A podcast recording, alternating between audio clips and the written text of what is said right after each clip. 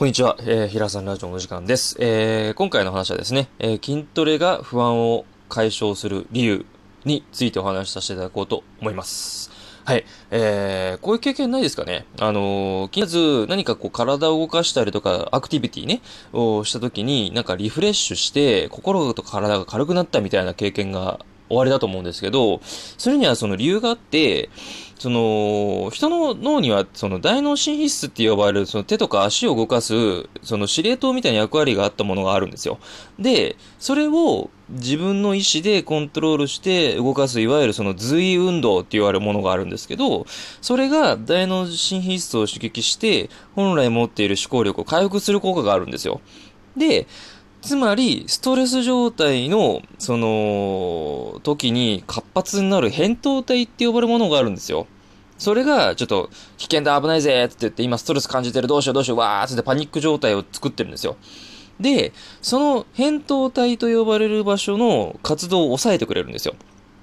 で、つまりどういうことか。不安などのストレスを弱めてくれる効果があるってことなんですよ。体を動かすことによって、その、大脳神質って呼ばれるものが、その司令塔を送っているものをちゃんと動かしてあげて、働かしてあげることによって、その扁桃体の活動を抑えてくれるってことなんですよ。運動がね、それをもたらしてくれる一つの、えー、ツールになってるってことなんですね。